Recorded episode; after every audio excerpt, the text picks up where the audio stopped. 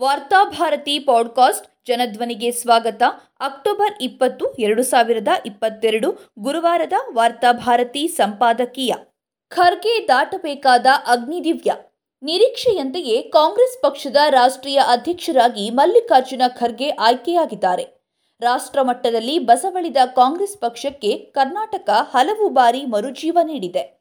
ಇಂದಿರಾ ಗಾಂಧಿಗೆ ರಾಜಕೀಯವಾಗಿ ಪುನರ್ಜನ್ಮ ನೀಡಿರುವುದು ಕರ್ನಾಟಕದ ಚಿಕ್ಕಮಗಳೂರು. ಇಂದಿರಾ ರಾಜಕೀಯ ಅಜ್ಞಾತವಾಸ ಮುಗಿಸಿ ಮತ್ತೆ ರಾಜಕೀಯವನ್ನ ಪ್ರವೇಶಿಸಿರುವುದು ಚಿಕ್ಕಮಗಳೂರು ಕ್ಷೇತ್ರದ ಮೂಲಕ. ಇದಾದ ಬಳಿಕ ಸೋನಿಯಾ ಗಾಂಧಿಯವರು ಸುಷ್ಮಾ ಸ್ವರಾಜ್ ವಿರುದ್ಧ ಬಳ್ಳಾರಿಯಲ್ಲಿ ಸ್ಪರ್ಧಿಸಿ ದೊಡ್ಡ ಅಂತರದಲ್ಲಿ ಗೆದ್ದಿದ್ದರು. ಸೋನಿಯಾ ಗಾಂಧಿ ಪ್ರಧಾನಿಯಾದರೆ ತಲೆ ಬೋಳಿಸುತ್ತೇನೆ ಎಂದು ಸುಷ್ಮಾ ಸ್ವರಾಜ್ ಸವಾಲು ಹಾಕಿದ ಸಮಯ ಅದು. ಸುಷ್ಮಾ ಅವರ ವಿರುದ್ಧ ಚುನಾವಣೆಯಲ್ಲಿ ಗೆಲ್ಲುವ ಮೂಲಕ ಪ್ರಧಾನಿ ಹುದ್ದೆಗೆ ತಾನೂ ಅರ್ಹ ಅಭ್ಯರ್ಥಿ ಎನ್ನುವುದನ್ನು ಅವರು ಸಾಬೀತು ಮಾಡಿದ್ದರು. ಆದರೆ ಕೊನೆಯ ಕ್ಷಣದಲ್ಲಿ ಸೋನಿಯಾ ಪ್ರಧಾನಿ ಹುದ್ದೆಯನ್ನ ನಿರಾಕರಿಸುವ ಮೂಲಕ ತನ್ನ ಹಿರಿಮೆಯನ್ನ ಇನ್ನಷ್ಟು ಹೆಚ್ಚಿಸಿಕೊಂಡಿದ್ದರು. ಅಮೇಠಿಯಲ್ಲಿ ಸೋತು ಬಲಿಚಕ್ರವರ್ತಿ ಆಳಿದ ಕೇರಳ ತಲುಪಿರುವ ರಾಹುಲ್ ಗಾಂಧಿಗೆ ಸದ್ಯಕ್ಕೆ ಆಸರಿಯಾಗಿರುವುದು ಕೇರಳ. ಇದೇ ಸಂದರ್ಭದಲ್ಲಿ ಅವರ ಭಾರತ್ ಜೋಡೋ ಯಾತ್ರೆಗೆ ತೀವ್ರವಾಗಿ ಸ್ಪಂದಿಸುವ ಮೂಲಕ ಮತ್ತೆ ಕಳೆದುಕೊಂಡ ಜನಪ್ರಿಯತೆಯನ್ನ ಅವರಿಗೆ ಒದಗಿಸಿಕೊಡುತ್ತಿರುವುದು ಕರ್ನಾಟಕ. ಇದೇ ಹೊತ್ತಿಗೆ ಕರ್ನಾಟಕದ ಹಿರಿಯ ನಾಯಕ ಮಲ್ಲಿಕಾರ್ಜುನ ಖರ್ಗೆಯವರನ್ನ ರಾಷ್ಟ್ರೀಯ ಅಧ್ಯಕ್ಷರಾಗಿ ಗೌರವಿಸಿ ಕಾಂಗ್ರೆಸ್ ಕರ್ನಾಟಕದ ತನ್ನ ಋಣ ತೀರಿಸಿಕೊಂಡಿರುವುದು ಕೂಡ ಅರ್ಥಪೂರ್ಣವಾಗಿದೆ. ಎಸ್ಎಂ ಕೃಷ್ಣ, ಬಂಗಾರಪ್ಪ, ಜನಾರ್ದನ ಪೂಜಾರಿ, ಧರಂ ಸಿಂಗ್, ಮಾರ್ಗರೇಟ್ ಆಳ್ವಾ ಆಸ್ಕಾರ್ ಫೆರ್ನಾಂಡಿಸ್, ವೀರಪ್ಪ ಮೊಯ್ಲಿ ಮುಂತಾದ ಹಲವು ಕರ್ನಾಟಕದ ನಾಯಕರನ್ನ ಕಾಂಗ್ರೆಸ್ ರಾಷ್ಟ್ರ ಮಟ್ಟದಲ್ಲಿ ಬೆಳೆಸಿದೆ. ಇವರಲ್ಲಿ ಶೋಷಿತ ಸಮುದಾಯದಿಂದ ಬಂದ ನಾಯಕರೇ ಅಧಿಕ ಎನ್ನುವುದನ್ನ ಇಲ್ಲಿ ನಾವು ಸ್ಮರಿಸಬೇಕಾಗಿದೆ. ಇದೀಗ ಕರ್ನಾಟಕದ ಹಿರಿಯ ದಲಿತ ಮುಖಂಡರೊಬ್ಬರನ್ನ ಅಧ್ಯಕ್ಷರಾಗಿ ಗೌರವಿಸಿರುವುದು ಕಾಂಗ್ರೆಸ್ನ ಮುಂದಿನ ರಾಜಕೀಯ ನಡೆಗೆ ಹೊಸದೊಂದು ತಿರುವನ್ನ ನೀಡಬಹುದೇ ಎನ್ನುವುದನ್ನ ಕಾದು ನೋಡಬೇಕು. ಕಾಂಗ್ರೆಸ್ ಪಕ್ಷದ ಅಧ್ಯಕ್ಷರಾಗಲು ಖರ್ಗೆಗಿರುವ ಅತಿದೊಡ್ಡ ಅರ್ಹತೆ ಎಂದರೆ ಈ ದೇಶದ ಜಾತ್ಯತೀತ ತತ್ವದ ಮೇಲೆ ಅವರಿಗಿರುವ ಬಲವಾದ ನಂಬಿಕೆ. ಕಾಂಗ್ರೆಸ್ನ ಹಿರಿಯ ನಾಯಕರೆನಿಸಿಕೊಂಡವರೇ ಅಧಿಕಾರದಾಸೆಗಾಗಿ ಸಾಮೂಹಿಕವಾಗಿ ಬಿಜೆಪಿಗೆ ವಲಸೆ ಹೋಗುತ್ತಿರುವ ಈ ದಿನಗಳಲ್ಲಿ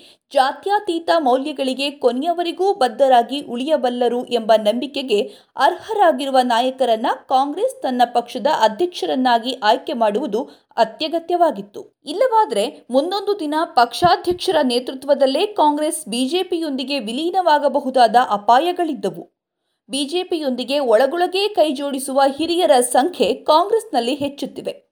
ತನ್ನವರಾರು, ಶತ್ರುಗಳಾರು ಎನ್ನುವುದನ್ನು ಸ್ಪಷ್ಟವಾಗಿ ಗುರುತಿಸುವುದು ಗಾಂಧಿ ಕುಟುಂಬಕ್ಕೂ ಕಷ್ಟವೆನಿಸುವ ಸ್ಥಿತಿ ನಿರ್ಮಾಣವಾಗಿದೆ.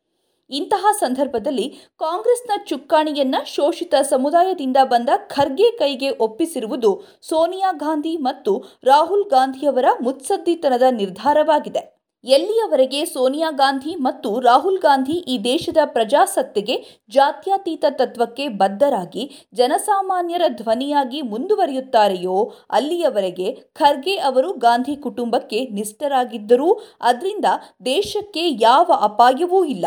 ಪಕ್ಷಾಧ್ಯಕ್ಷರಾಗಿರುವ ಖರ್ಗೆ ಮುಂದಿರುವ ದೊಡ್ಡ ಸವಾಲು ಶೀಘ್ರದಲ್ಲೇ ಎದುರಾಗಲಿರುವ ತ್ರಿವಳಿ ರಾಜ್ಯಗಳ ವಿಧಾನಸಭಾ ಚುನಾವಣೆಗಳು. ಹಿಮಾಚಲ ಪ್ರದೇಶ, ಗುಜರಾತ್ ಮತ್ತು ಕರ್ನಾಟಕ ವಿಧಾನಸಭಾ ಚುನಾವಣೆಗಳು ಖರ್ಗೆಯ ಪಾಲಿಗೆ ಲೋಕಸಭಾ ಚುನಾವಣೆಯ ತಾಲೀಮಾಗಿದೆ. ಈ ತಾಲೀಮಿನಲ್ಲಿ ಖರ್ಗೆ ಅವರು ತಮ್ಮ ಮೈ ಕೈ ಗಾಯಗೊಳ್ಳದಂತೆ ನೋಡಿಕೊಳ್ಳಬೇಕಾಗಿದೆ. ಕರ್ನಾಟಕದ ವಿಧಾನಸಭಾ ಚುನಾವಣೆಯಲ್ಲಿ ಕಾಂಗ್ರೆಸ್ಸನ್ನು ಗೆಲ್ಲಿಸುವಲ್ಲಿ ಅವರು ಸಮರ್ಥರಾಗದೇ ಇದ್ದರೆ ಆ ವೈಫಲ್ಯ ಲೋಕಸಭಾ ಚುನಾವಣೆಯ ಸಂದರ್ಭದಲ್ಲಿ ಬೇತಾಳನಂತೆ ಹೆಗೆಲೇರಿ ಕಾಡಲಿದೆ. ಒಂದು ವೇಳೆ ಕಾಂಗ್ರೆಸ್ ರಾಜ್ಯದಲ್ಲಿ ಅಲ್ಪ ಬಹುಮತ ಪಡೆಯಿತು ಎಂದುಕೊಳ್ಳೋಣ.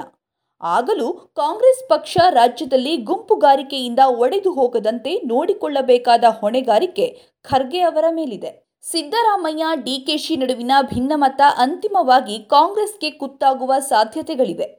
ಇವೆಲ್ಲವನ್ನು ಖರ್ಗೆ ಹೇಗೆ ಸಂಭಾಳಿಸಲಿದ್ದಾರೆ ಎನ್ನುವುದನ್ನು ಆಧರಿಸಿ ಅವರ ರಾಷ್ಟ್ರ ನಾಯಕತ್ವ ಬಲ ಪಡೆದುಕೊಳ್ಳಲಿದೆ. ಇದೇ ಸಂದರ್ಭದಲ್ಲಿ ಕಾಂಗ್ರೆಸ್ನೊಳಗಿದ್ದೇ ಬಿಜೆಪಿಯ ಜೊತೆಗೆ ಒಳಗೊಳಗೇ ಕೈ ಜೋಡಿಸಿರುವ ಹಿರಿಯರನ್ನ ನಿಭಾಯಿಸುವ ಹೊಣೆಗಾರಿಕೆಯೂ ಖರ್ಗೆಯ ಮುಂದಿದೆ. ಈಗಾಗಲೇ ಗುಲಾಂ ನಬಿ ಆಜಾದ್ ತನ್ನ ಗುಂಪಿನ ಜೊತೆಗೆ ಕಾಂಗ್ರೆಸ್ನಿಂದ ಹಿಡಿದು ಹೊಸ ಪಕ್ಷವನ್ನ ಕಟ್ಟಿಕೊಂಡಿದ್ದಾರೆ.